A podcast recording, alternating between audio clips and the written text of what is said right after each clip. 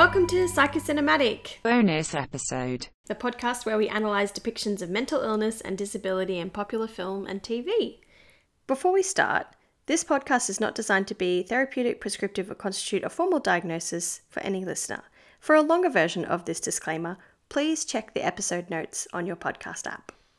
Welcome back to the podcast, Maz Fanazia. Hello. So happy to You be mi- here.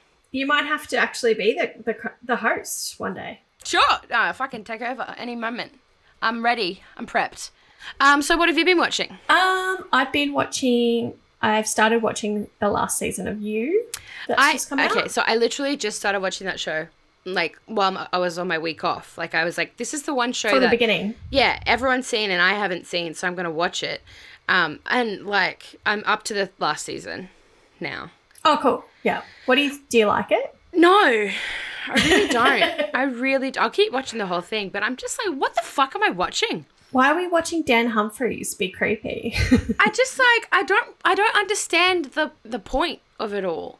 Like uh, it's so I just uh just like watching listening to him talk about women and like uh, I, j- and like the end of season 2 okay spoilers or whatever when he finds out that his girlfriend's also uh, a killer or whatever yeah. and then what then he suddenly doesn't like her? I just I, am not into it. I the first season I was like, this is really gross, and Mm. I hate Penn Badgley or whatever his name is. And then the second season, like I kind of liked that twist. Yeah yeah yeah. It was yeah it was because it was also a little bit of it, you know, rather than the, the female being the like an equalizer Yeah, she, like she can be a psychopath too, sort of thing. And now I'm I'm quite enjoying the third season because I won't spoil anything. okay But they see a marriage counselor, okay and I think she's modeled off like Esther Perel. who's that Oh man, Oh. I'm joking. Um, Esther Perel is just this beautiful um, psychologist who has a podcast called "Where Where Should We Begin?" And she has such a beautiful, delicate way of talking, and you just fall in love with her. Okay And she does couples counseling, and I'm really enjoying the depiction of therapy so far. Okay. Okay. So Okay. maybe I'll change my tune. I just yeah, I just it's just a bit I just don't know why it exists. I just it's a strange show to make. I feel like anything that makes you kind of sympathize with a complete I know. pathological womanizer and murderer is not. We don't need that. And it's just grotty. The whole thing's grotty. And I feel like you do end up sympathizing. Like I yeah, anyway. Yeah, you kind of root for him, even Yeah. though he's a terrible person. I'm going to keep watching the whole thing, but um, Yeah, you know, hate watch. yeah, it's definitely a hate watch. It's a hate it was a hate me. watch for me. Yeah. Also, I started watching Big Mouth, which is such a good show. I don't really like it that much. Oh well, fine. TBH. it's fine. It's fine. It's just um maybe because uh someone I don't like used to really like it. I won't expose them. I understand. Um, if you can get past that, though, it's I think it's a good show. Uh, I just it's uh, it's just the better shows to watch. I think. Oh, I disagree. Oh, I Can't name one. I'm sorry. I have to disagree with you. Um, but I do want to cover Big Mouth on the podcast, but there's so much content, it'd be really hard to know where to go. So I might have to think about that. Can I ask you, Steph? I just someone asked me this just before. What what do you think is a movie that depicts mental illness well? Because I was like, I, I can't answer that. It's a really good question because, like, so far, I think the first, the only movie we've done that's like done really well is like the Royal Tenenbaums, and it's not really a mental illness movie. Mm, it just Um, depicts mental illness well. Yeah. Um, and it's it doesn't set out necessarily to do that. It doesn't really talk about mental illness, Mm. but uh, yeah, that's I guess that's why I'm doing this podcast is to I know. find the perfect movie, and I don't think we found it yet. But I was just like, look, there is what the whole podcast is about, I guess. But I don't. I could have an answer. I don't know. I, I don't know one. Once we have a movie that meets all four criteria, Oh, that'll be on, that'll be we'll, it. We'll have done it. We'll have Yeah. done it. Well, there's a pro- there's also a difference because I was when you asked, you know, what's your favorite movie depicting favorite movie depicting mental illness? I said Magnolia because I really like Magnolia, but it, Again, it's not really a mental illness movie, is it?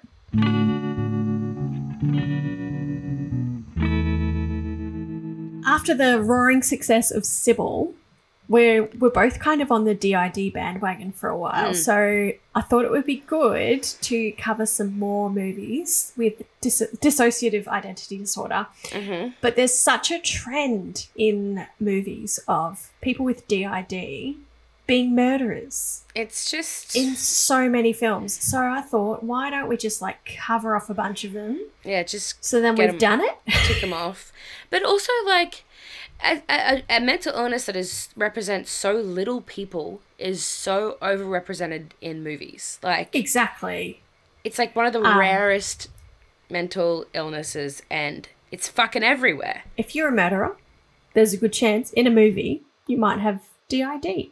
But also, I think it's because anxiety and depression, and maybe like some parts of like I- uh, personality disorders, are represented in movies. But with DID, because it's such a, it's so distinct.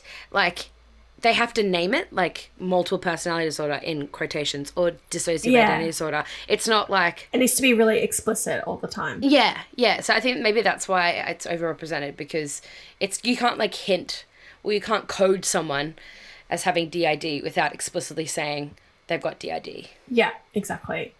And I feel like because of the nature of it, like Hollywood just was like, give me more. I want to, Yeah. want to. This is so you know weird and crazy, and so like, oh, this is perfect for movies. And knowing that as well, because we, I watched the Twenty Seven Faces of Billy Milligan as well. Did you watch it? Oh yeah, no, I did start and then it. I just think it was a bit boring. it de- it definitely got a little bit more boring, but like the fact that very quickly he had a book deal, he Yeah. had a movie deal. Yeah. Um, the psychiatrist that treated Sybil in Sybil or um, Shirley, what was her name again? Shirley Mason. Yeah. Shirley Mason. She, you know, got lots of fame and n- notoriety out of it. And then she, yeah, was brought on to treat Billy Milligan, which to me is like, mm, really? Is that a good idea? Because same thing happened. And, you know, as soon as there's a DID case uh, that's, you know, quite controversial or, um, you know, a person who did do quite heinous crimes, media just wants wants to lap it up and make stuff out of it. And also, I think the problem I have with the way it's depicted in cinema, because it is clearly hyperbole and like fictionalized in a way that makes us believe things that aren't true. I've already come to this, like, I already came to Sybil with this kind of like um, uh, idea of suspicion or cynicism or uh, not not really knowing if it's if you know it truly exists or if it's more there's more going on. Um, so i'm already i'm already at the point where i'm like i'm not sure if it's a real no it's real but i'm already at the point where i'm not 100% convinced that it's as cut and dry as the mind fragmenting due to trauma so it's Yeah. I find myself being like, you shouldn't be depicting DID in this way because it's so much more complicated. But I don't even know. Enough about it.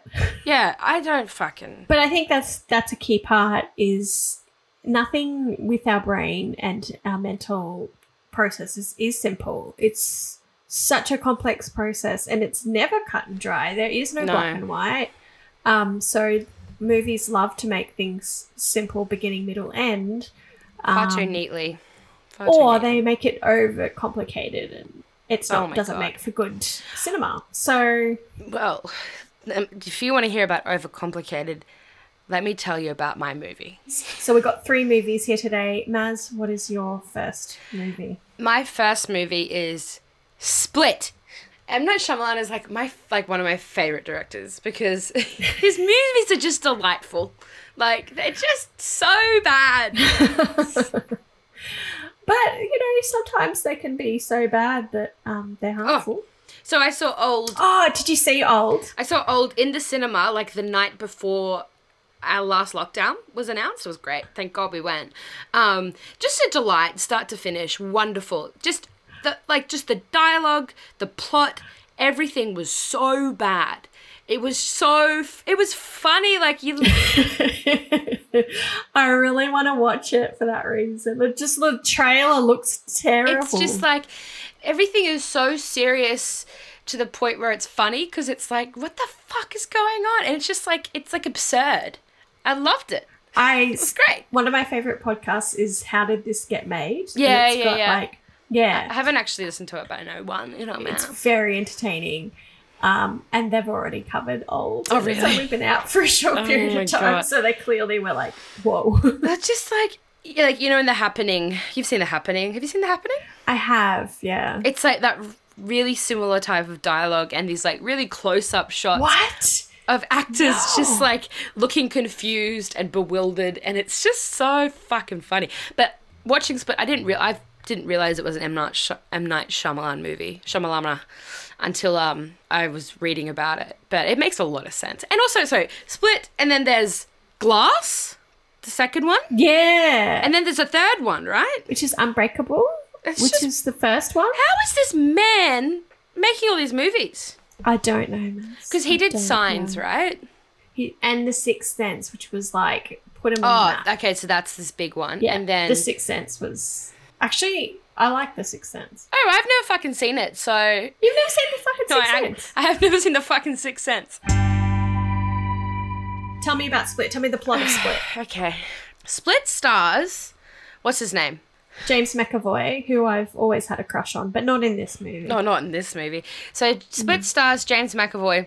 Basically, to cut a long story short, three girls get kidnapped by James McAvoy at the very start of the movie, um, and it turns out he's got twenty three personalities.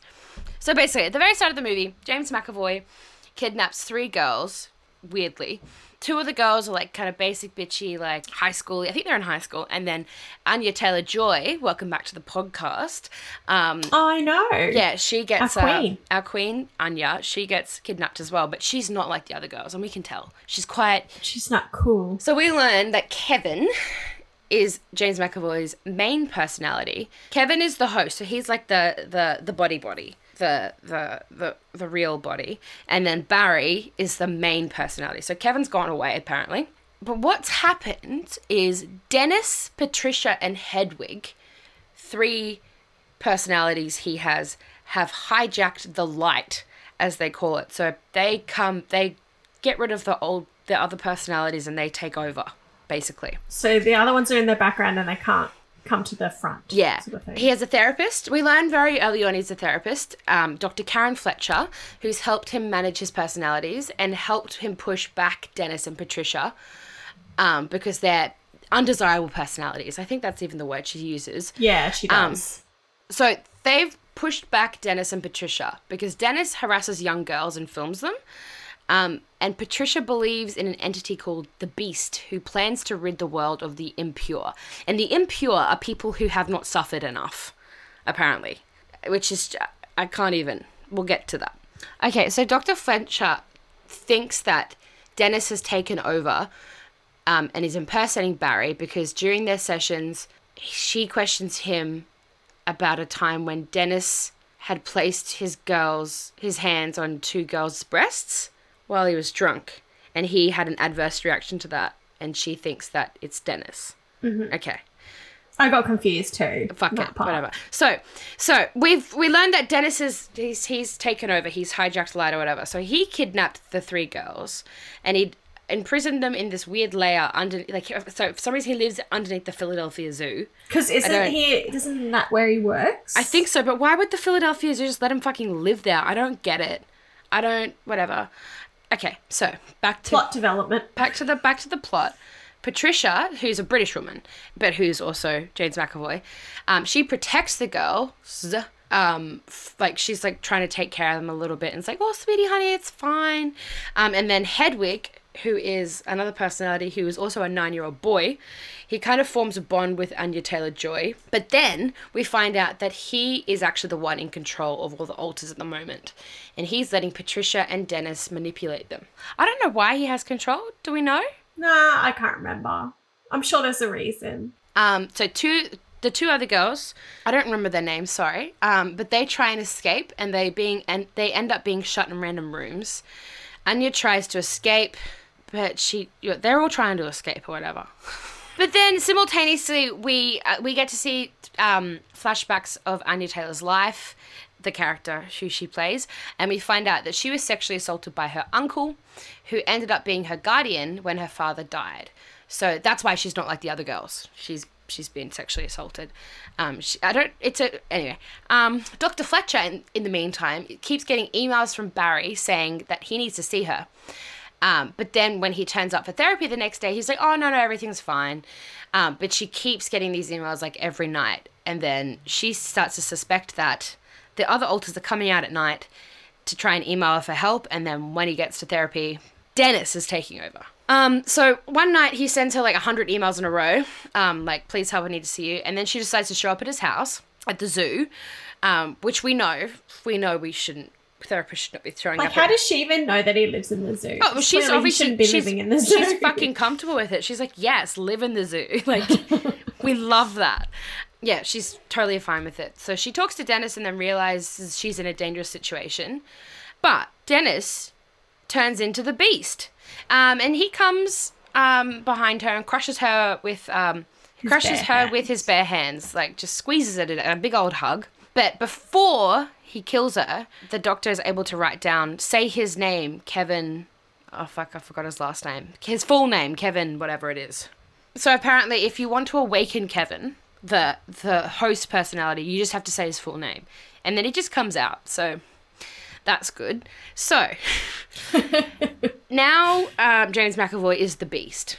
He's just an a literal beast, but he's also a human man. But whatever. but he like changes. He, his body changes. He, yeah, he grows muscles. Um, he can scale. He climbs walls. He turns into Spider Man. It's very confusing. He's a bit like Toni Collette in Hereditary. he's basically possessed by some kind of supernatural force, but the supernatural force is called dissociative identity disorder in this movie. but a specific personality within dis- dissociative identity disorder. This fucking movie, seriously. All right. So the beast kills Claire and Marsha, who are the other girls. Sorry, um, and then comes up to Casey, who's Anya Taylor Joy. Um, but she says his full name, and then he just wakes up. So thank God for that. Um, but then this weird little montage happens where the 24 personalities are fighting for control of his head. Um, and then it lands on Patricia somehow, who tells her that Kevin has gone away for a long time. I don't know where.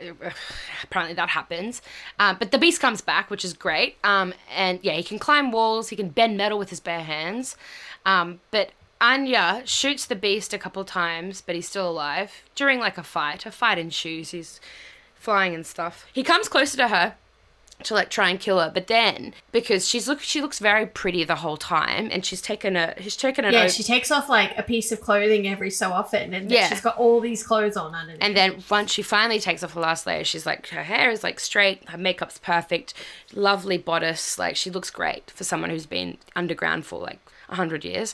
Um, but when he, she gets down to her singlet, um, he realized that she's got self harm scars on her. So the beast is like, nah, I'm not going to kill you um, because you've suffered enough and you're pure. Because he, the, remember, the beast only wants to kill people who are unpure. So people who aren't mentally ill, I'm assuming. So because Anya Taylor haven't Joy is had suffering, um, suffering. Yeah, but because yeah, uh, who Anya hasn't Taylor, had suffering? Okay. Jesus. I don't, I don't know what his like bulb, like his metric is for. like what? Yeah, he's got a scorecard or something. But Anya passes the test. She's mentally ill enough, um, and she gets to live. So the beast escapes. Um, and Dennis, Patricia, and Hedwig discuss their plans um, in a mirror. We cut to it. yeah. Um, and then this is like on to the next. This is like setting up for the sequel. Um, it cuts to a diner of a news report of all the weird shit that went on. And then the waitress is like, oh, that's a lot like that guy in a wheelchair from 15 years ago, Mr. Glass. And then Bruce Willis is there. He just appears. And he's like, yeah. no, she's like, what was his name? And he goes, Mr. Glass. Glass. And he's Mr. Glass? Is he Mr. Glass? I think so. I I think it started with Unbreakable. Um, oh, really? Is, Yeah. Um, and Bruce Willis and Sammy J. Samuel L. Jackson. Jackson. Oh, uh, Jackson. Isn't it? Um, oh, see, I think I didn't that's that's where Mr. Glass originated from. So, but I don't remember that movie at all. Oh. Anyway, I thought like that was just like M Night being like, Oh, just like how much he, he paid probably like a million dollars to Bruce Willis to be there for like 20, 20 seconds. like, thank God. Okay. Oh, look, he obviously can afford it because people go see his weird movies. I I had heard a lot about it, and well, I hadn't really heard that much. I just knew that Split was a movie that was about DID, and people on DID TikTok really hate Split. I get it. I understand why they do. So I think if we go into if we want to start with the accuracy of it all, I think the reason why it pissed off so many people is because it is. It's portrayed, DID is described and portrayed quite accurately at the beginning. In, like when you first see him have therapy and stuff Yeah. like that. Yeah. He's a person who has DID. He has a regular therapist, and they call it DID, not multiple personality disorder. Hmm. And the therapist is advocating for people to recognize DID as a legitimate thing as well. Which is Um, good. Like, I guess you know, it's not. There's no no debate about it existing. Yeah, like there, yeah. there is in other movies about DID. Yeah, that's not. It's if it's real or not is not um up for debate. Yeah. Yeah. Um, but then uh, it uses all the goodwill it you know starts with, and then just turns into a fucking clusterfuck. Um, it doesn't use DID as a twist like it does in most movies. Um, it's spelt out really early on what's actually going on. It's not used for like shock value. Yeah. Um, so at the end of the movie, he turns into a fucking creature. So I don't like Which the that's not very accurate. no, it's but it's like the analogy, like what is if we were to take DID as a representation or a placeholder for all mental illness, which is it isn't, but like it's a movie about mental illness, is that what's the fucking message there that you can turn yourself into a fucking creature? Well, like, doesn't she talk about in like the conference that she does um over Zoom, which is like a little bit uh predictive. Pre-COVID, hello, yeah, Like, actually, did M Night know that COVID was going to come and we all have to do I that? do remember that bit, and I was like, I think maybe I did look up what year it was made because I looked at that bit and I was like, um, but yeah. So what she's saying to her colleagues who are doubting her for good reason, um, is that uh, people who have DID have extraordinary control of their body to the point where patients are changing their brain chemistry with their thoughts. So she says that she's seen a blind woman who has has a personality that can see. So that personality can somehow see through the eyes that aren't physically working, and a, ga- a guy who um, has crazy strength. One of his personalities has like crazy strength. Um, Yeah. So she's saying, is it possible for the body chemistry to shift with personalities so much that it develops a biological medical condition? Even in Kev- Kevin or Barry or whatever, um, James McAvoy, he has a personality who is diabetic, right? Yeah, And has yeah. to give themselves insulin, Yeah, yeah. which is dangerous. Well, yeah, if he doesn't fucking need it. So like that that's just not physiologically possible like you No. can't that's not changing your brain chemistry that's changing your pancreas function your physical your physical like and, and like you can't change your muscle mass through a person. I think what the fuck? So No. i did like that's I, just stupid. Like i don't like to use that word but m. Night that's just silly. I um i read this very in-depth confusing article just before actually about the body's ability to well, the more specifically the brain's ability to change over time. Um, but this was um, this article was more about dissociation in general. Um, but it talks like it was saying that there is evidence that so like somatic somatoform somatoform. There we go. So like psych- psychomatic, psychomatic, psychosomatic psychosomatic, psychocinematic. that's why we're called psychocinematic because it sounds like psychosomatic mm-hmm. Somatorm. Soma- somatoform Somatoform symptoms can develop as a result of trauma and dissociation, but only to the extent of like um, like analgesia. Analgesia, so kind of like body numbness and inability to feel pain to some extent, and out of body experiences. Um, but also on the other side too like chronic pain can be caused by yeah, or develop from stress and Yeah. mental distress as well. But it's it's it's a genuine yeah, um, experience, but it's created through that somatoform pathways stuff. yeah. I sound like a real good psychologist. today. Pathway stuff. Pathway Um, stuff. and I was reading about um, there's a similar effect in animals um, when they're presented with a threat. So you'd have your fight, flight, or freeze. Mm-hmm. So you know this. You know this. I do, but you, Oh, t- okay. you, you tell the audience. Well, I'm discovering. but that's that's right. I know what I, I knew what fight, flight, or freeze was before that, but like it's a it's a, a physical response developed in the face of a threat. So Exactly.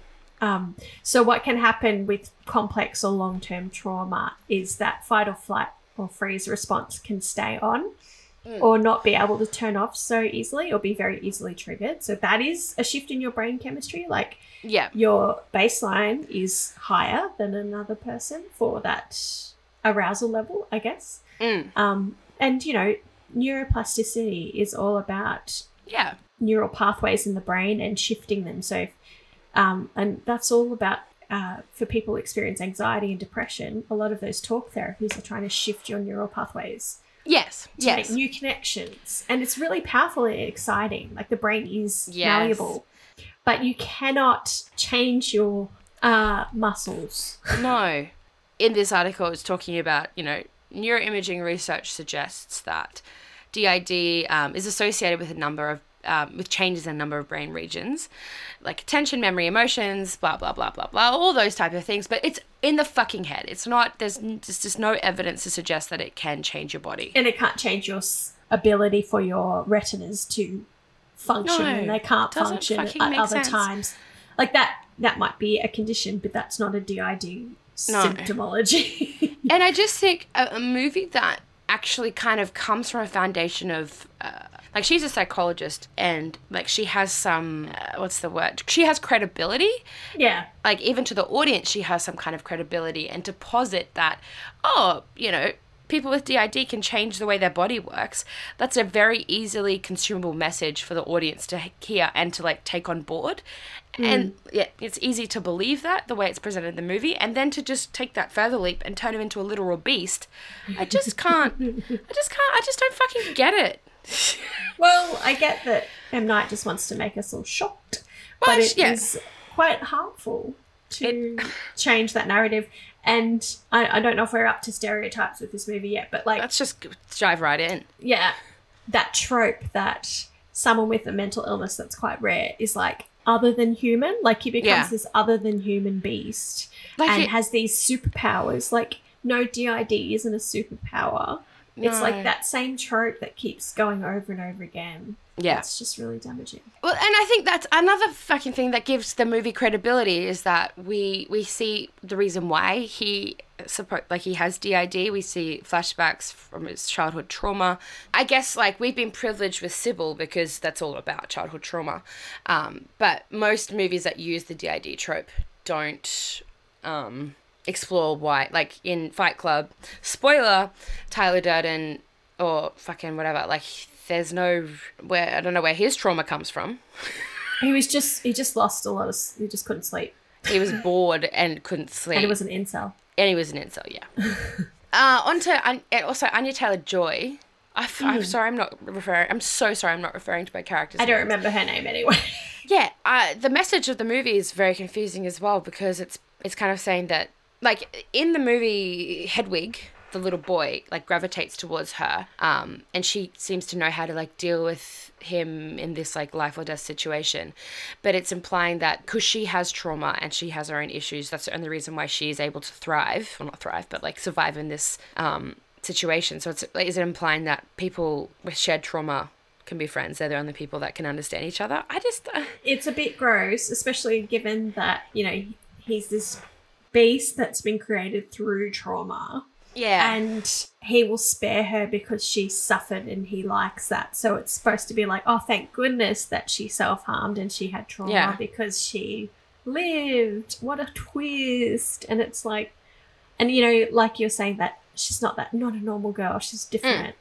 And that can be quite like, I think it's a really harmful, potentially harmful representation of self harm too. Like, oh, it's actually oh yeah. there are some benefits to self harming. If if a beast is going to get you, if the beast is gonna, if, if you're in a room with the beast, let me tell you, the beast loves you. You know. you've got to suffer as hard as you can. I don't know. so stereotypes. Um, there's there's no doubt anywhere that Dennis or Kevin from like the very first moment we see him, he's a violent person. Like Like he just Like- hops in the car. He like kills the dad and you're introduced to him as someone who has DID, who is a violent person. And it's like it couldn't be any clearer that we are supposed to associate this person whose whole pu- like whose whole purpose of the movie is to have this thing is violent. So it's just a negative stereo like portrayal straight up. Yeah. Um, and it also seems to be a trope that um, DID villains always have like one murderous personality. So in terms of stereotypes and uh, accuracy, Inaccurate. inaccurate. Like uh, so, and if you have bad, D- and a bad stereotype. straight up, if you got DID, you have a murderer living inside your head. It just. Uh... Which which comes into the next movie we do, but Oh, here we go. Oh, wait. I think the, the this this movie and most DID movies is just represents DID as an inherently violent disorder, and from what we talked about with Sybil, especially if we like to believe that it, it might not be as cut and dry as the brain fragmenting and kind of enacting social roles and a cluster of other things kind of going on. Like, it just wouldn't make any sense for it to be an inherently violent thing because it's a response to violence and well, it's a response to mm. trauma, which is often violent. So it just doesn't make any fucking sense. I just don't know why we love this so much. Yeah, I agree. I have nothing else to say. I also have made a note here that Split, I think it shows an accurate depiction of treatment of the disorder um, in the way that he she's he's in contact with his therapist. And I've also noted Shutter Island as another example where, well, treatment for the time was pretty accurate. yeah. Um, I don't think he has DID. I think he's going through like a psychotic delusion. Is that a thing? Who is? In Shutter Island. Oh, I have to rewatch that movie. It's been a while. I've seen it like yeah, three def- times this year. I don't know why. Yeah, I don't think he has DID though from memory, but yeah, Yeah. you're probably right. Um, but it just turns into this fantastical thing. But I do, I don't mind Shutter Island. It's all right. Um, I also read that every one of um, Kevin's alters has a different accent, which isn't accurate. Like literally, they all speak in a different voice. That's what happens Um, in Sybil too. Hey. But she only has like one French girl. Yeah, just one. And like they all have different clothes on. Yeah. Like yeah. Yeah. Yeah. for them to get changed into all those clothes every single time, like they must he must just have like a traveling wardrobe with him. yeah, and well, and cross-gendered as well. Like he's got a female personality. Oh, yeah, I think that happens. yeah. That is a thing that happens. But um But the thing, the fact that he has personalities with different voices from different like places in the world just seems I feel that that's probably not very common or accurate. no. In the movie as well, it's depicted that Kevin, oh, Bar- who- James McAvoy has conversations.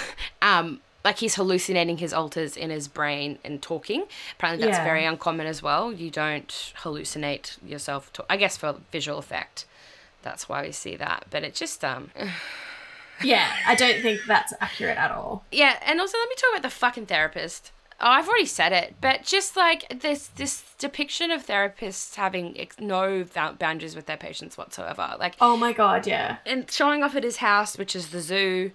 If you believe your patient is in danger, then like Call the police. call the police, take them to the hospital. Also, you should have emergency an emergency contact. I get really sick of movies where this person with quite severe mental illness doesn't have anyone else in their life but their therapist. Like, What did they do before they had the therapist? can we not depict that anymore, please? yeah, yeah. They're not subhuman. Um, like, you know, they can often be quite socially isolated, but he would know one other person. And fucking the therapist also says that oh my patients are my family and I chose not to have kids because like that is absolutely fucked. I feel like, that's straight out of Sybil's therapist's words, though. Like, I feel like that might have been like a little nod. Because remember, Sybil's therapist didn't have kids. oh really? Yeah, yeah. Well, Yeah. she's she's of similar age and situation, Hmm. I guess. Um, but yeah, that's kind of really all I've got on Split. I don't know if it really warrants much more time.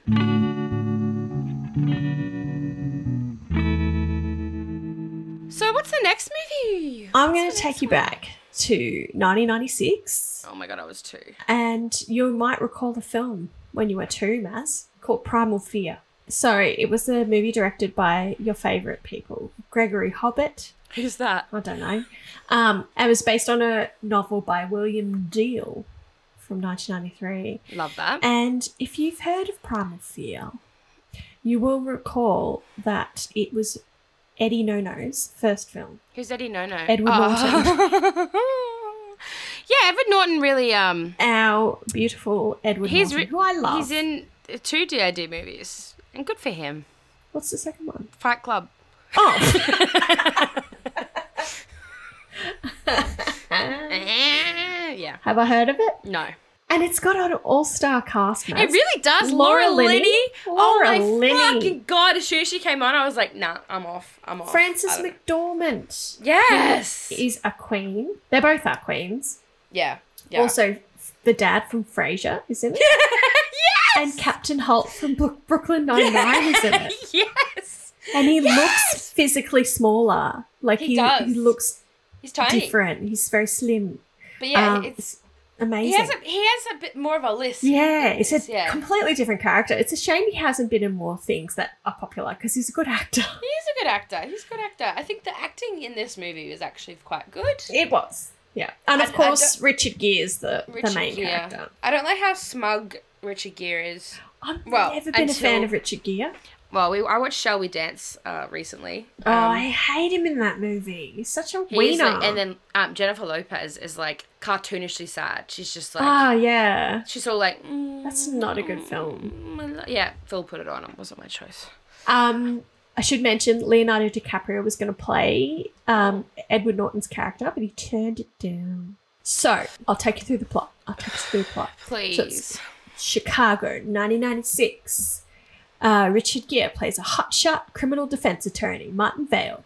Mm. Uh, he has connections with all the thugs who he represents in court. yeah, he's like a cool lawyer. He's a like cool lawyer. He's not a regular lawyer. Not lawyer. like the other lawyers. He doesn't care if they're guilty or innocent. His job is not to to be convinced. He just wants to win. He Which just is- wants. Okay, can I just say that's fucking bullshit as well? Because towards the end of the movie, he's like, "Did you do it? I need to know." And he's like, "I don't like what I don't." But that's the point of the movie, Maz. He changes. He learns from this experience. He becomes a different lawyer. Whatever. Go on. Um, spoiler alert. Mm. So Laura Linney plays prosecutor Janet Venable. She's a firecracker. when she's told she not to smoke, she says, "It's a bar for Christ's sakes." Oh, she's her. just the iconic, like brassy woman who's Yeah, not yeah, going to yeah. take no for an answer. You She's can't tell get me what, what to she do. wants. I'm gonna fuck whoever I want. exactly. Richard Gere, go fuck yourself. And she's until just got- I decide I'm in love with you. So sorry, spoiler. She's just got so many good lines that you can tell it was written by a man. Like, oh yeah, it's so like forced. Like Yeah, this is what I want in a woman, you know. yeah, it's like they watched all those 1930s, 1940s yeah. Oh, movies of yeah. She's like, so it was a one night stand, Martin. It just lasted six months. Been a while since you rubbed against a woman with a brain. Has anyone ever in like Such a 90s movie. everyday speech, no one's uttered those words. No one. Been a while since you rubbed against a woman with a brain. Imagine if I just like went out and started talking like that. I'd be cancelled. Go on. I don't know, maybe Chicago in the 90s. Maybe that's Like- what people say all the time. Yeah, true. Anyway, so what happens in the movie? A bishop gets murdered quite brutally. They have 78 stab wounds to the eyes and genitals. So Edward Norton pretty much runs away with blood on his hands all over him. So they catch him. And he's a 19 year old altar boy, uh, Aaron Stampler. I realize 19 year olds could be altar boys. I thought they were all like young. He seems a bit old for an altar boy, Yeah, but like, I grow up. I don't know the Catholic Church that well. No. Um, so Martin's willing to take his case pro bono. He has a very thick southern accent, very quietly spoken and awkward. He stutters. He's a cute little boy. He tells Martin Vail that he gets blackouts sometimes when he can't remember where he was, which happened during the murder. And the sort of backstory is that the Archbishop took him in from the street and made him an altar boy, and they, they were very close. Frances McDormand, Franny, comes in to analyze him uh, finds out mm. about the blackout since he was 12 and finds out that his mum's dead, his dad was abusive, and he had a girlfriend called Linda who is missing or has left him. Captain Holt finds out that the Catholic Church was doing some property investing but lost a lot of money that Frasier's dad invested in. And, and Frasier's dad plays the DA. So Frasier's dad is like John. If you've seen Frasier, if you, you know his haven't, dad. Google Frasier's dad. It's that actor. Mr. Crane. Mr. Crane, Martin Mr. Crane. Vail is trying to argue that another person was there, that it wasn't um, Edward Norton. Edward Norton. by himself. They also discover that the Archbishop was sexually abusing Aaron, Linda, his girlfriend, and another friend. They Mhm. have a tape because, of course, he records Uh, this all on a tape. So confusing because he like, how did he? He just go. He just he grabs a tape and it just happens to be. it happens to be the right one. yeah, Uh, maybe he just has a really good labeling system. Like this is when I abused Aaron. um. So then, during a therapy session, Roy comes out. Um. Roy. So they, Franny and and Vail meet Roy two different times, and he becomes violent towards Vail. So they just immediately accept that he has, as Franny says, multiple personality disorder. And Dr. Frances McDormand says that he has all the signs, and this is these are the signs she mentions: an abusive background, background, correct; blackouts, correct; Ellipses in thought, probably correct; ambidextrous. Pretty sure that's not a criteria. I'm not going to look that up because you know I'm who else is certain I'm correct. ambidextrous? The um the main s- the the Zodiac killer. Oh No, well the the main suspect. Well, one of the suspects was ambidextrous. That's it. So it could have been the Zodiac Amazing. killer. He could have been. And she uses, she says, this is a very sick boy. He's insane. um, but according to, in the movie, they can't change his plea to the insanity plea. But apparently that's not true in the legal system. Like you can, like halfway through a trial, you can change your plea. Or Um, but in the movie, they're like, no, we can't change it. But even if so, if they came across this evidence in the middle of a trial, I would assume you could be like, "Oh my god, we've just come across this new evidence," and even Yeah. if they can't go along with the trial, they'd like call a mistrial and start again. Like that's just not how it works. Exactly. Like I don't think. the the legal you can dress up real real fancy like lawyers all you want but the legal story in this movie is not accurate at Oh. there's so many points in the in like the movie. I can't. I didn't take notes of. Or I didn't take notes at all. But like I didn't take note of the in, inaccuracies in the legal representation because I just I think it's just it's just not it's just all wrong. it's just all wrong um Yeah. it's all for the drama a Mm. lot of 90s you know legal movies are probably all wrong too so uh they are going to use the tape um somehow um they tip off laura linney to the abuse so there's the tape of the sexual abuse going on and they want to use that as evidence that Edward Norton didn't do it and someone else did it. yeah But Laura Linney stumbles upon it. She gets tipped off about the tape. they Or basically give it to her. They give the tape to Laura Linney so so she can introduce it, but she can't introduce it because it makes the priest look bad. long story short, they put Aaron on the stand, and Richard Gere like hopes that Roy's going to come out, and he sort of plans it so that, They're trying to. He's trying to convince the jury that he's got DID, right? yeah, so that they don't prosecute him. Yeah, but no one believes that that's true. No, No, you didn't. well, and they, they won't let him change their plea to insanity. Oh yeah, yeah, yeah. yeah, So Richard Gere is trying to persuade the jury that he's got DID and that's why he is not responsible for the murder. exactly. So they put him on the stand. They put him on the stand, and then he sort of makes it very certain that Roy's Roy's going to come out, and then of course Aaron turns into Roy and attacks Laura Linney. Laura Linney. As a result, it becomes a bench trial. So I think that's like the equivalent of a mistrial, I guess, and an absent plea of insanity. And I don't know what an absent plea is, but anyway. I don't think I think that would just be a mistrial and they'd all over again. I don't think that's how it fucking works. Like how do you how do you absent plea? Is that like a plea on behalf of the person? I don't know. I, I don't think so. that's who gets to make that call anyway. I think they just wanted to tie everything very up. oh, and, and- they did. And for whatever reason, I don't understand why, Laura Linney loses her job. yeah, she keeps talking about that. She's I've lost my job, but like no one. But like Martin Vail made that happen. But he and he tries to woo her anyway and is all handsy. And they have like a longing look together, even though he's just like fucked her over. Yeah. So yeah. And then iconic scene, Vail goes to meet with Aaron, and then Aaron says, Tell Mrs. Venable I'm sorry and I hope her neck is okay. And that was Laura Linney's character. And Vail is like, What? Because he thought that when Roy comes out, uh, Aaron doesn't remember what happened. But obviously he does. And of course, Roy slash Aaron starts clapping.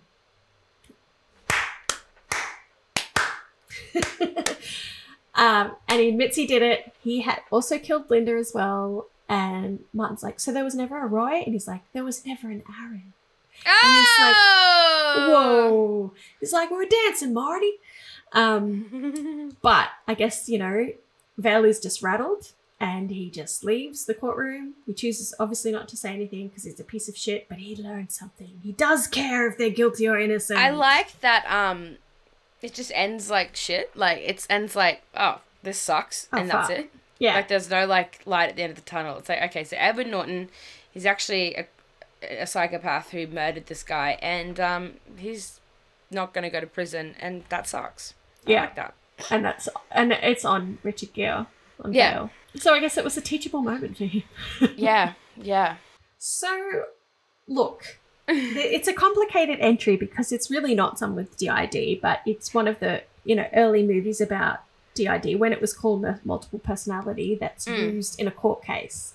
So it's you know a very iconic movie for that. Mm. Um, but it's kind of dangerous, and I've read. Look, I, I I didn't mind the movie. Like I didn't mind it. Look, it's it's not a bad movie, It's- And I it's a- knew- it was a fun watch. I knew what was hap- like what was coming because I think I'd seen that bit where he um, uh, reveals that he is um, the clap bit, clap, clap, slow clap. He reveals that he doesn't have DID.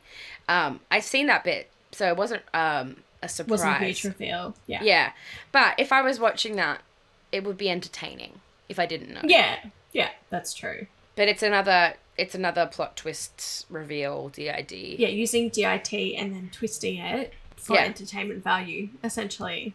I was reading this one article that I thought was sort of summarized it well. So, I guess the the really bad message in this movie is that people with DID could be making it up. Yes, yes, yes. and a huge stereotype. You know, we're or it's already controversial, and then a movie like this is like, well, you know, if you can play it that well, Yeah. it could happen. Um, but it's actually not that accurate a depiction because often there's more than just one personality. Yeah, yeah. Edward Norton loves playing um, DID characters with only two personalities as well. Yeah, same with Fight He Club. loves it. Bloody loves Um, it. So yeah, this this article says, well, just just generally uh, referring to this movie by associating mental illness with extreme sensationalized examples, just like this movie, it Mm. becomes demonized and makes viewers conflicted about empathizing with those characters. Anyone can be bad in almost any circumstances, but movies that point to mental illness as grounds for distrust and apathy send a dangerous message. And yeah, I agree with that. Like he's Mm-hmm. Well, because it's like he's he is representing. you couldn't trust yeah, him you're representing DID, but you're also representing mental illness as a whole. as a whole. so yeah, it's like people with. I I think that's the most common thread of my experience with um, mental illness is that you're just making it up.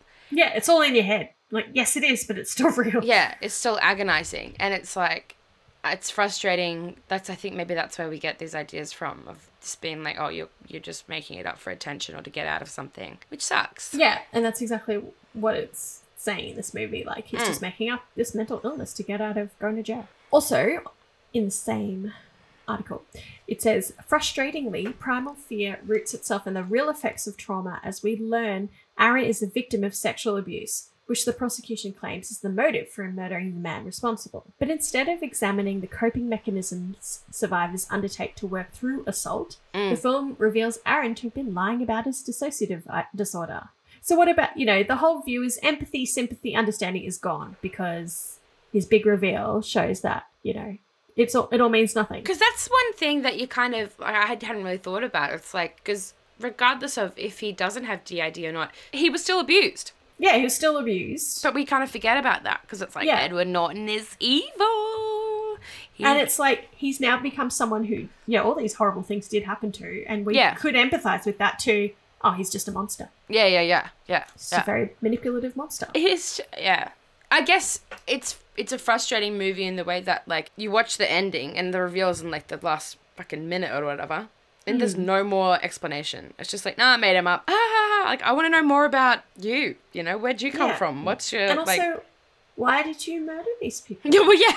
Uh, he he murdered the priest because he was abusing him. Yeah. And the girl, But why did he murder murder Linda? I think Just wanted because to cut loose. no, I think because he was she was like a, a a sexual deviant or no, a slut or something. Maybe he. I think she like fucked another guy. But it's like he still probably needs lots of therapy. Oh no, he doesn't.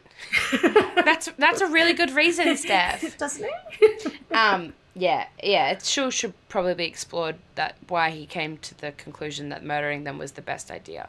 But you know, hmm. he's insane, according to Frances McDormand. and that's the thing. It's like, oh, he's insane. We just write him off. yeah. Also, Like- do you still use the term like is it's still a legal term to call someone insane? I think insanity plea is. I don't know. I'm not a lawyer. Because, some of our like- lawyer friends. like okay, in psychology, you're a psychologist, mm-hmm, But I'm Right. not a forensic psychologist. but like, what what's insane mean? What's insanity mean? I honestly think insanity is really just a legal term. Like when you're Oh, pleading right. insanity, I don't think we ever use insanity in a in a in a medical sense. So is insanity also like just like mentally ill? I, well, that's what it's used for. But we, we should really use that term. It's not a very good term. Well, no, I'm just don't I'm that saying. Yeah, I'm like, just- psychologists don't use that term anymore. It's just weird that it's it just seems like it's like saying the R word. It's not, but like it you know it it's should like, be. Yeah. Well, yeah, it's like why it just seems like an extremely outdated term and like just bit shit. some other just like harmful depictions slash stereotypes is like obviously Aaron is more a psychopath than he is someone with DID. Mm. And I think we're seeing, you know, in the movie, it's like, wow, he's got DID. This is like a really fascinating, rare, wow kind of condition. Um, but then when we realized, no, he was just making it up and he's just a murderer and a psychopath, it's like a step down. Like, Yeah, yeah, yeah, yeah. like it's not as bad. It's not as Do you know well, what I mean? serious. Yeah. Like it would be worse if you had DID than if you had if you were a psychopath. Like it just stigmatizes it even more. too. Yeah, it's like harder for them to accept that he has like DID Yeah. because that's worse. Yeah. Or like more rare and unlikely. But also, okay, how how are you how are you supposed to maintain that ruse that whole time? It's bullshit. It's not possible. It would be very, very hard. But I mean, Yeah. people who do have, oh my God, what's it called, Maz? uh, antisocial personality disorder. That's it. Thank you. people who do have social and people who do have antisocial personality disorder basically to function in society and if you know they want to do the right thing they have to sort of play Act. a role a lot of the time Yeah. so i don't think that part is too inaccurate that you can do that i think sybil is that being fake is more out of this world than just playing two roles Yeah. Oh, being able. Well, being able. Like, okay, it's like if you were to just make up like t- like Sybil, make up sixteen personalities, you'd have to keep track. It'd be pretty hard. It's so hard Like, I can't. I can't even. You know, I can't. I don't know what day the, the weekend is tomorrow. I do, but like. But if you were to do that and able to do that, you still have some sort- some level of mental illness. That's for sure. Oh yes, that's that's. I guess that's the whole point of the previous episode. Like, there's not something going on. So there's something going on. yeah, there's something going on. Something going on.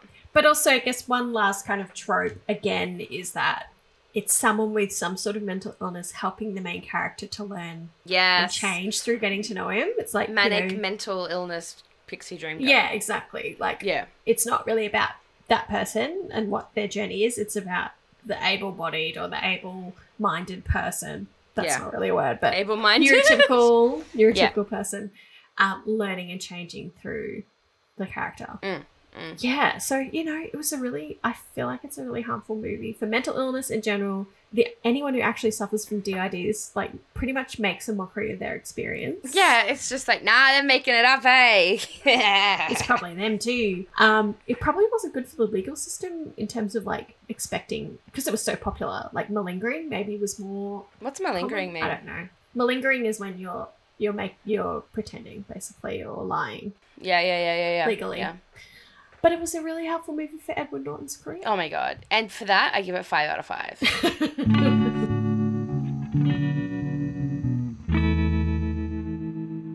okay, should we focus on our third movie? We're doing Identity to finish off. It was um, released in 2003 by James Mangold. what else has he done? James, Jimmy Boy.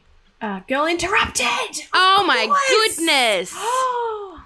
and did Wolverine and Logan and Walk the Line. Oh, Walk the Line. We love Walk, Walk the, the line. Line. I like I love Walk the Line. So James Mangold likes a good mental health story. Let's get down to it. Identity. What's the fuck's going on?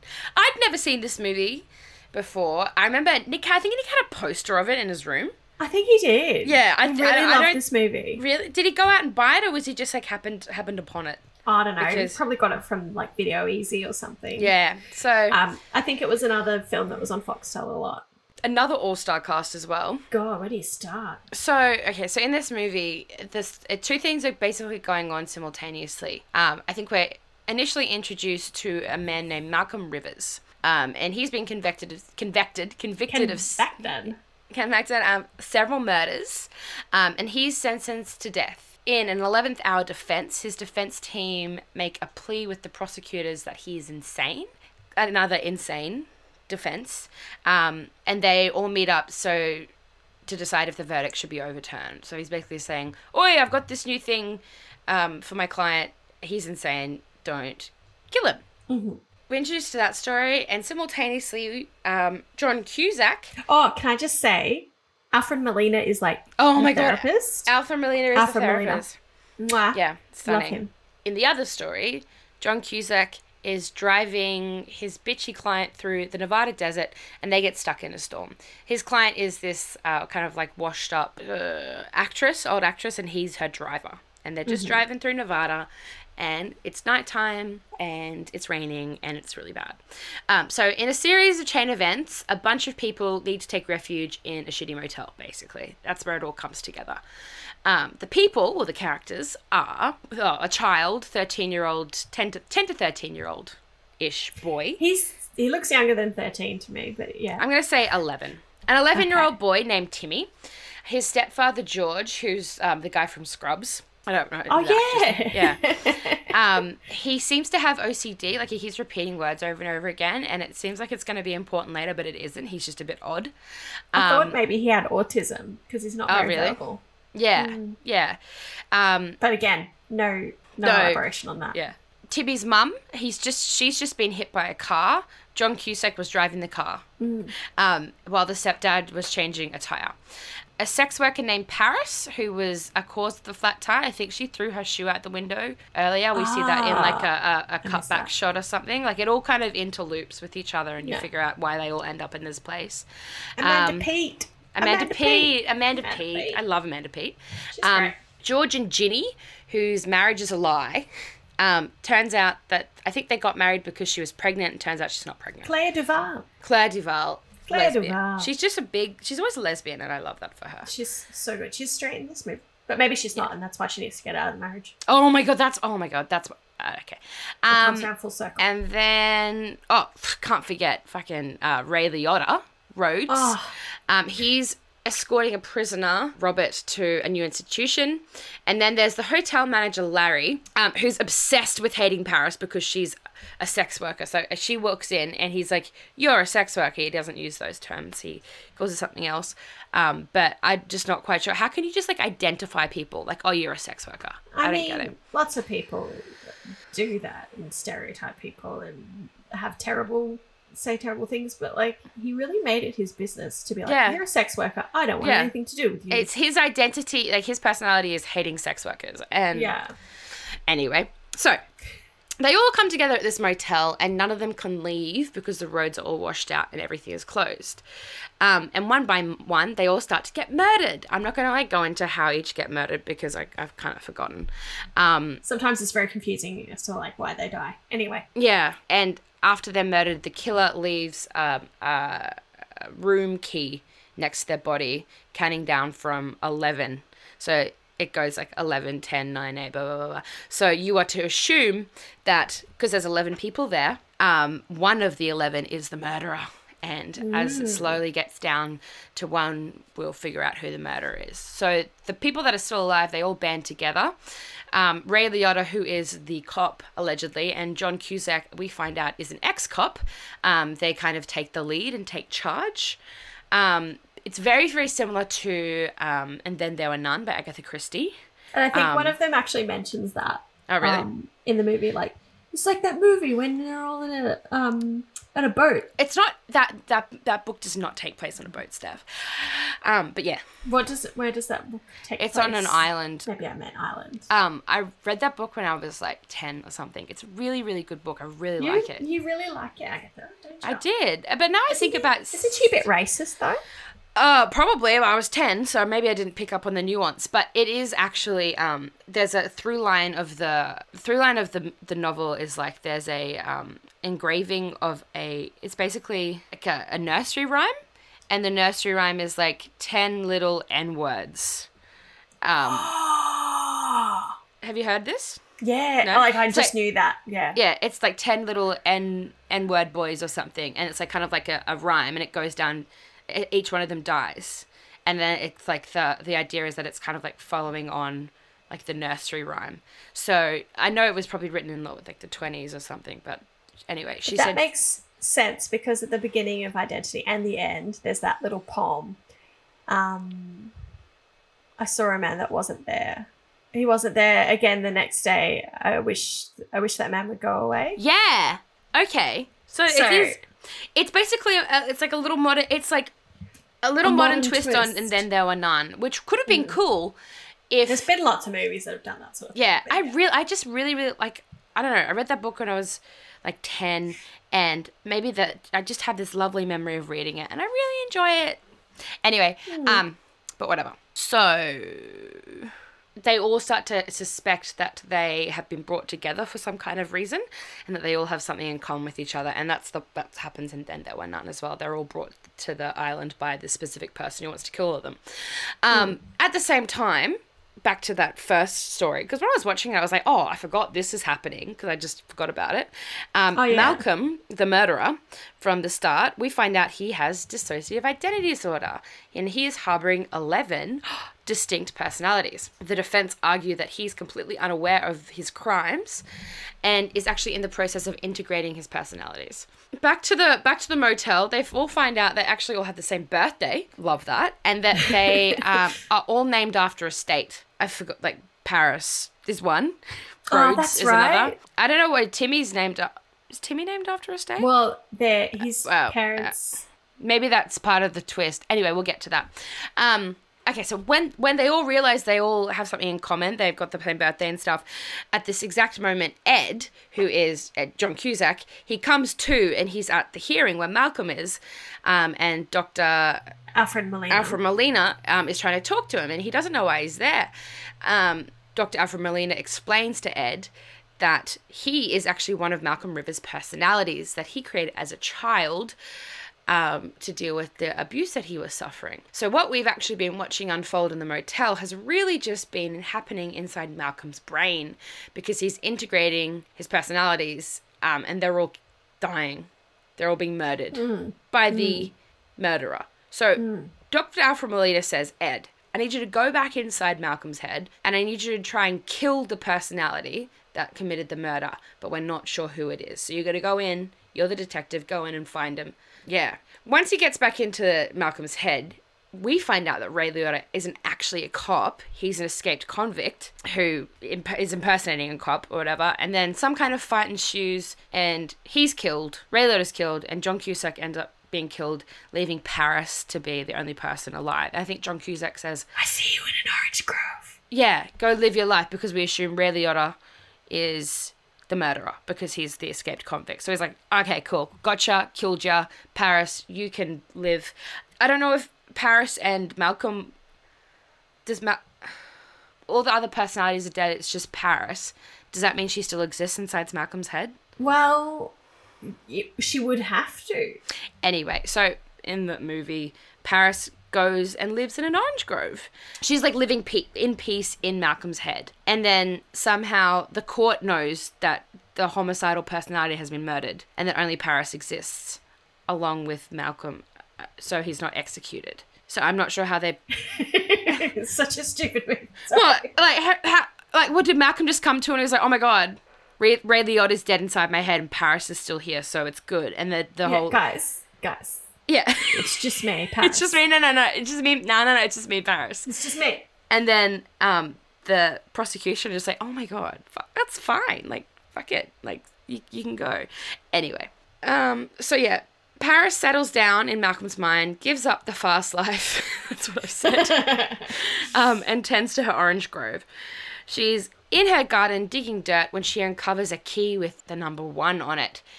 And she turns around and she finds Timmy, Timmy! the little boy who faked his own death. And then we reveal that Timmy um, orchestrated the whole thing, and Timmy is the homicidal He killed alter. everybody. And then he kills Paris.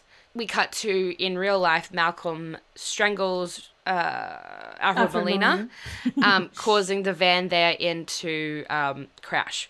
That's, And that's it. the movie. So str- like it wasn't. It was an entertaining movie. I enjoyed watching it. Very much a movie for entertainment value. And that's all. It's just like what the. F- yeah, it was great. Um, so many unanswered questions. so many things that. You Can go- I kick this off by saying there's so many times the people in the movie, like in the real life movie, part of the movie, Mm. use the words multiple personality syndrome, which is not what it is. A syndrome is different from a disorder. I won't Yes. into it. Then they use dissociative identity disorder. Mm-hmm. And then someone says axis 4 dissociative, which is just pure nonsense. because the DSM has four axes, Okay. which is like, you know, categories for mental illnesses or like um, things that affect your functioning. okay. So, axis 1 is mental illnesses, okay. where DID is on, dissociative identity disorder, and would have been multiple personality disorder because it was called dissociative id- i- disorders. Yep. Axis 2 is personality disorders. okay. Axis 3 is information about any medical conditions that might impact the mental disorder or its management. And Axis 4, so, you know, a medical condition that could impact your mental disorder might be like if you have diabetes or, um, Okay. you know, IBS or something like that. Okay. yeah, Um, it's it's impacting your function, your cognitive functioning. yeah, but way. it's a medical, uh, like Yeah. more physiological condition. yes. Axis 4, your, the psychosocial environmental factors that can affect the person. So, you know, if you are in a very low socioeconomic area or you don't Mhm. have a job or um, you've got, you know, not access to education or things like that, that's what Axis 4 is. So an Axis So- for dissociative The term Axis 4 dissociative is just pure nonsense, ludic- ludicrousness. ludicrousness. Like Ludicrousness. and it wouldn't have taken much in 2003 to, to realize how well, he could have said axis. He could have said axis one dissociative, and I guess that. But that wouldn't have made any sense anyway. Yeah, well, I don't know why you would bring up the fact that DSM, it's an axis It doesn't one. matter what axis Yeah, it's on. yeah. It's just what axis it's on. Wow. I eh. think he, I think he thought it would sound like it's like really severe, but that's not how, what like stage are. four, like like Yeah, cancer stage But there isn't stages of dissociative disorders No, like that. no, So there is not. You could have just said you scored it really bad. oh wowie. Okay, that's pretty cool. So that's my first inaccuracy So, so an axis to so mental illness and personality disorder are on two different axes. Yeah, true. And what makes them two on two different axes? I think because them? you can have both. Like you Okay. can have, I think I think that's what it differentiates it from. Like you can have like a borderline personality disorder and have social anxiety or depression or etc. So, would you say like, a, like is a personality disorder like less of a more of an environmentally caused disorder? Oh, I think it's nature and nurture. Oh wow. I think we know that. Oh wow. Okay. This is another debate for another time. anyway, yeah, we'll we'll do another episode on that. the other big inaccuracy is the idea like just it sounds like in the movie that he's the ki- the killer in real life is on like a drug that reduces your personalities one by one. Oh like really? he says they're all and and the the therapist that's what i thought i heard. And the therapist says like he's integrating his personalities but he's not integrating his personalities. He's killing the personality well, yeah, that's yeah. a different thing I feel like there might be a different, and but also like I thought like integration. Well, based on what I've looked at with Sybil and stuff, is like a process that you kind of go through and you talk through. But this seems to just be happening, like him just sitting down like just going on in his mind. It's like it's like he's like downloading a file. Yeah, like he has they say he's got no knowledge of the murders that he's committed and like the person um the, the main personality but I, I guess it turns out the main personality is the kid who does have knowledge of it um it's very confusing we're analyzing something that they didn't put lots of thought into. I, I I just love the analogy that like to integrate someone you have to kill. that's not what integration is It's just because like- it's making your the parts back into the whole person so if you fragment, you want to make them whole again. But if you just kill all the parts of yourself off, then, there's no one left. There's exactly there's just the the murderous part clearly at the end of the day, and like I'm pretty sure that's what he said. Like this this he's on this medication that's doing this. There's no such thing. Oh, really? Um, I, I missed that part. I guess, I think because I didn't realize, I, I hadn't seen this, I didn't really know anything about it. I didn't realize what Alfred Molina was saying was going to be important, so I don't think I paid attention to it. you were just like looking in this dreamy eyes the whole time. I was just like, I it, it did actually kind of like, it shocked me. The end shocked me. I didn't know it was going to happen, so. But yeah, even Yeah. if that was therapy where you kill all the personalities, that's not ethical therapy. no. just like. Get rid of all your um personalities traits. But this this movie's stupid. But like, um, the all the personalities Malcolm has inside of his head are like either problematic in some way or just like ma- like demonized. Like Ray Liotta's a escaped convict. Paris is a sex worker, and there's nothing wrong with that. But everyone hates her because of it. Well, at least fucking Larry does, and she's treated in such a way that like we're not not, not supposed to like her because of it. That, yeah, there's no characters apart from maybe um, John Um, Cusack in the movie that are like likable. It's just John Cusack. The hotel worker obviously is a fuckwit, which we hate, and he just hates Paris for no reason. Even that story was like, I just turned up at this motel and then I decided I would just run the motel and people just kept coming.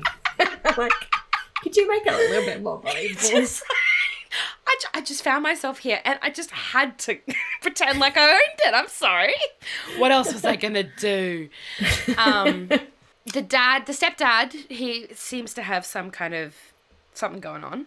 I don't know. You reckon? Yeah. Well, he, well I, why are we introducing this character that he keeps he kept repeating himself like he was just oh, like the dad. I thought you were talking about Timmy before. No, the repeated st- things. the stepdad. Oh, Yeah. yeah. Why introduce a character like that if you're not going to explore it? Like it's just confusing. Well, because it's not a character, it's a personality. Oh, true. Well, yeah. So that that personality might have something wrong with him.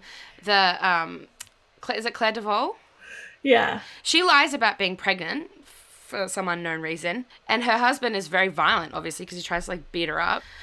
Yeah. Um, John Cusack is the only good one, and the little boy is like the literal killer. So like, look, honestly, if if Malcolm's eleven personalities are like this, maybe they, maybe he should be in prison. Well, that's that's the whole thing. Like, like what we know about DID that we do know is that results from the personality fragmenting due to severe trauma Mm. as a way to protect the mind and to develop like a coping mechanism and and compartmentalize your trauma.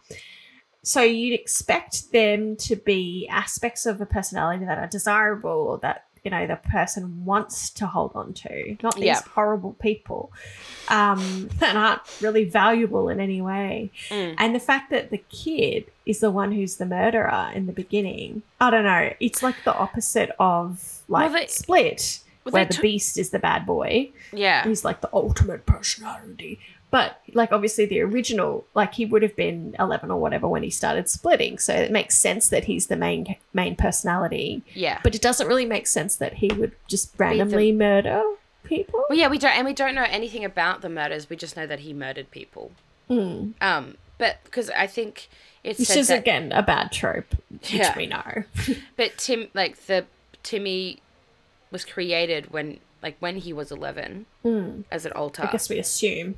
Oh, did I? No, he's not at the alter though, isn't he? They're like the main personality. But I thought Timmy was the, the personality that killed everyone. See that this is where it gets confusing. Is Malcolm the the main personality, or is Timmy the mal- main personality? Well, I guess it should be Malcolm, but maybe. but Malcolm doesn't exist Malcolm doesn't in the exist. in the motel. yeah, exactly. What the fuck? it's just a stupid. like the whole motel. Like that's not how the mind works. Where you're in this like fantasy situation. Does it not? This is happening. I don't think so.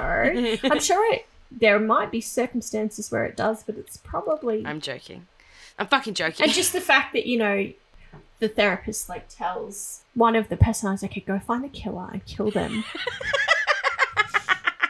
it's just a little bit. But also, yeah, all, all we learn about Malcolm is that he was abused, neglected, and abandoned by his mother, who was a sex worker. He felt insecure. He said, I've Ah, written this that. note. He felt Yeah. insecure, so he made a new personality who was a killer. Also, made more identities to protect himself from the killer. The doctor explains to the judge how a 12 year old boy was abused, abandoned, and became a killer. Yeah, see, it's I'm just so it's just Oh, his file says that as a child he witnessed his mother having sex with different men. Yeah, so that's the movie. um the other inaccuracy is that the personalities don't know each other or Oh yeah, yeah, they're definitely supposed to know like, each don't other. know that they're personalities. yeah, Like usually they do.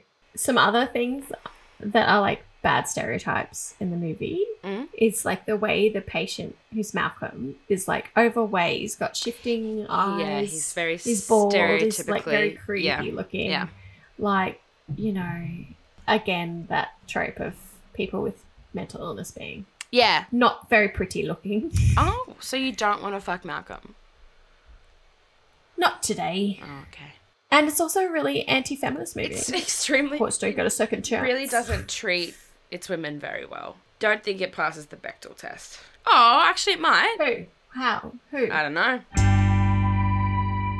Can I do? Can I finish off this movie section with like a couple of others? Like I did re- do a little reading in like the most, the earliest depictions of DID. Please give us a history lesson, Steph. Just a really short one. So, Mm. um, it really started with Dr. Jekyll and Mr. Hyde, which was like a novel in 1886. yeah, it was.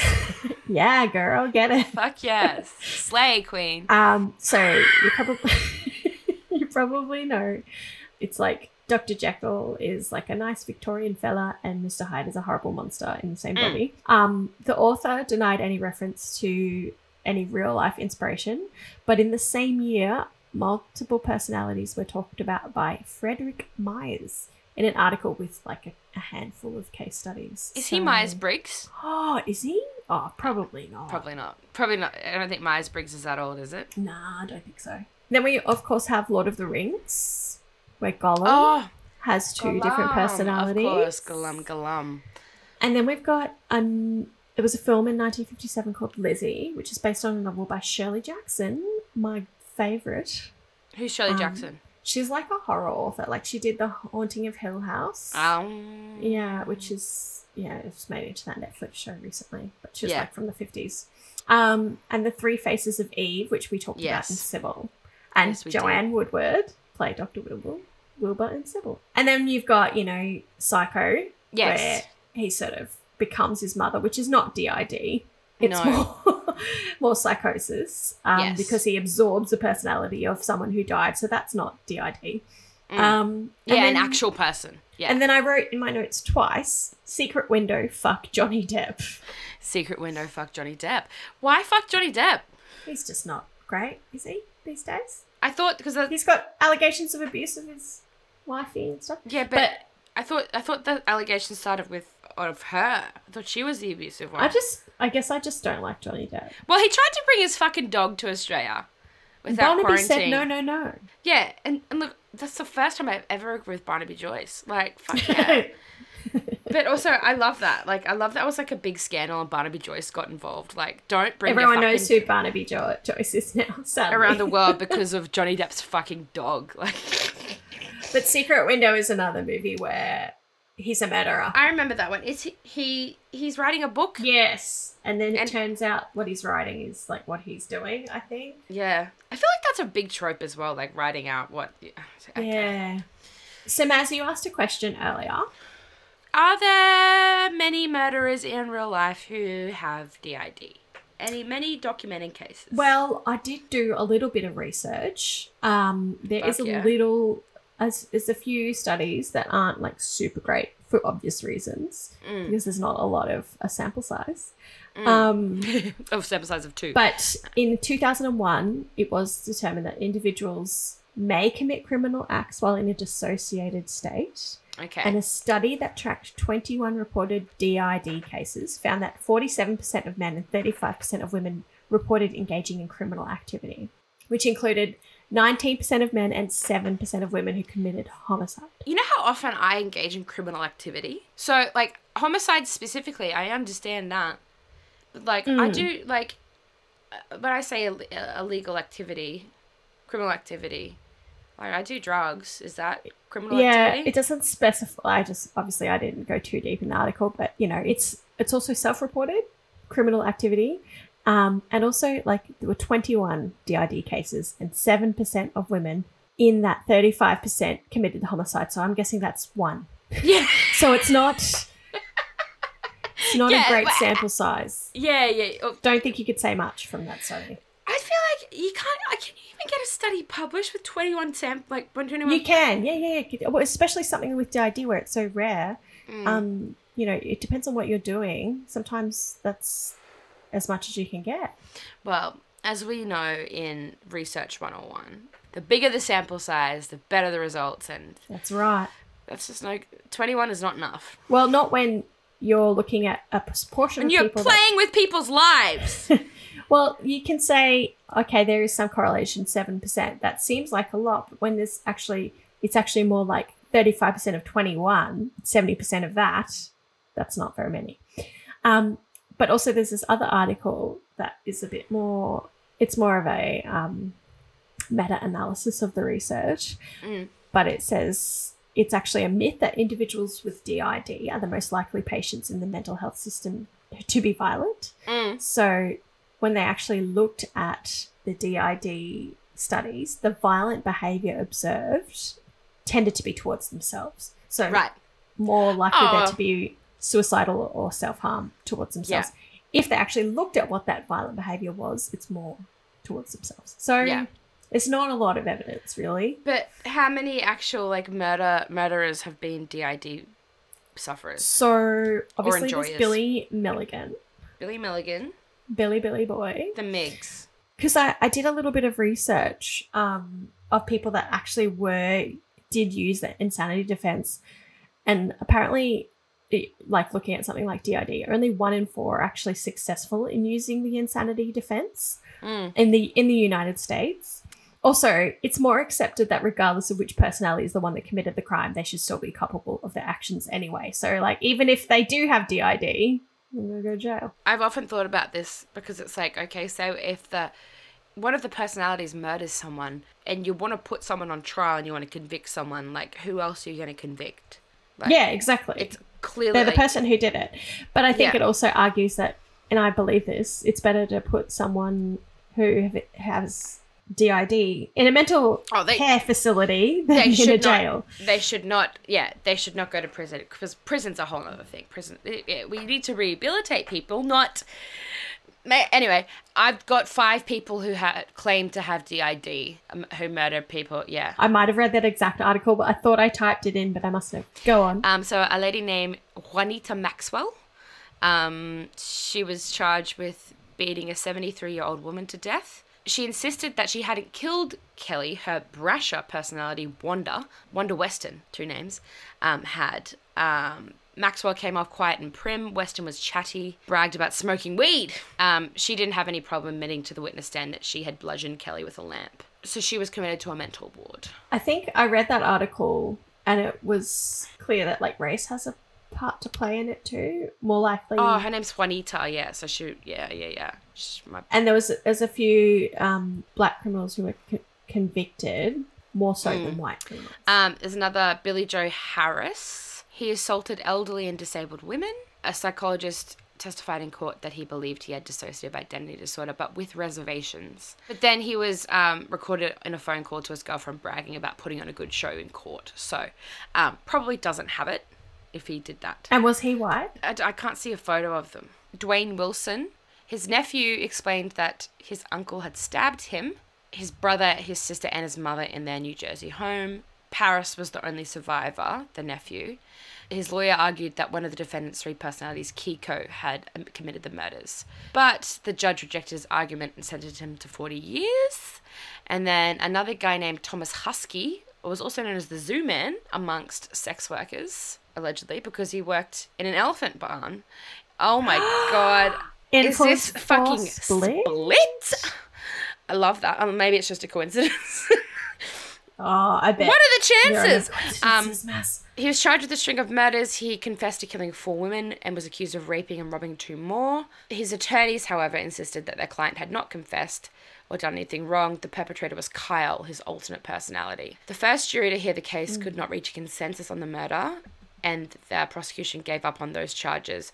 Huskey was convicted of the rapes he committed before the murders and sentenced to 64 years in prison. The Knoxville News Sentinel called his case one of the most expensive in the state's history. So I don't, I, not many of them are convincing. They're, they're pretty outliers. Yeah. yeah, like there's a couple there that it's like, mm. Um, I didn't finish the Billy Milligan one though. What was the consensus there? I think it's too Yeah. hard to tell. Like when I was watching it, I was like, mm, yeah, I, it's too because Dr. Yeah, Wilbur was treating involved. him too. Like, how can you say this? Yeah. It's too messy. But also, like watching the documentary, regardless of whether he had it or not, he he definitely shouldn't have been free to roam. Like he, he continued to create Mm. chaos wherever he went, and um, he, like he raped and murdered people after he was released. oh, so he was found not guilty yeah, he he got released, and then went to a psychiatric hospital and escaped for four months. And yeah, was released in 1991 and then died from cancer in 2014.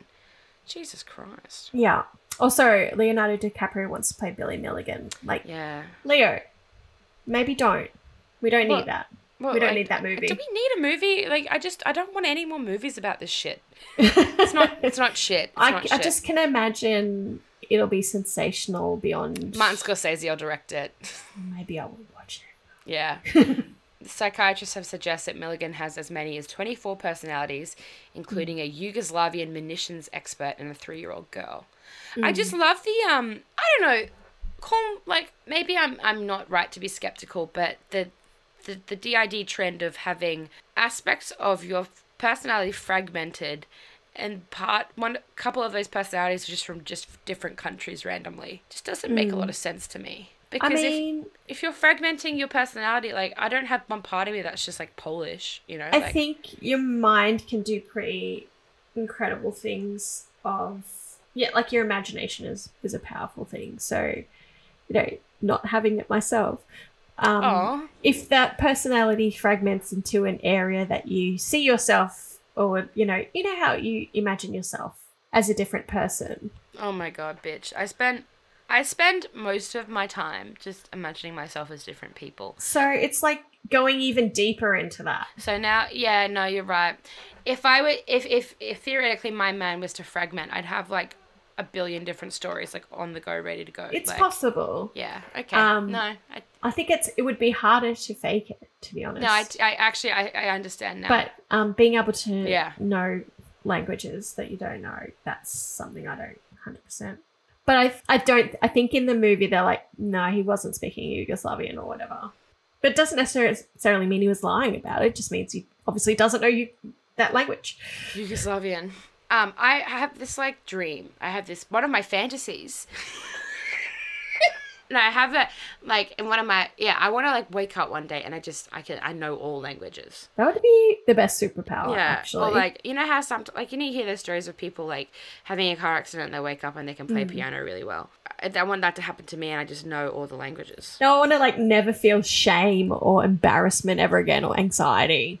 That would be nice. No, I think those things serve you well. Not you. Yeah. Not you specifically, Thanks. but if I didn't have any, could you imagine the type of person I'd be? I'd be ridiculous.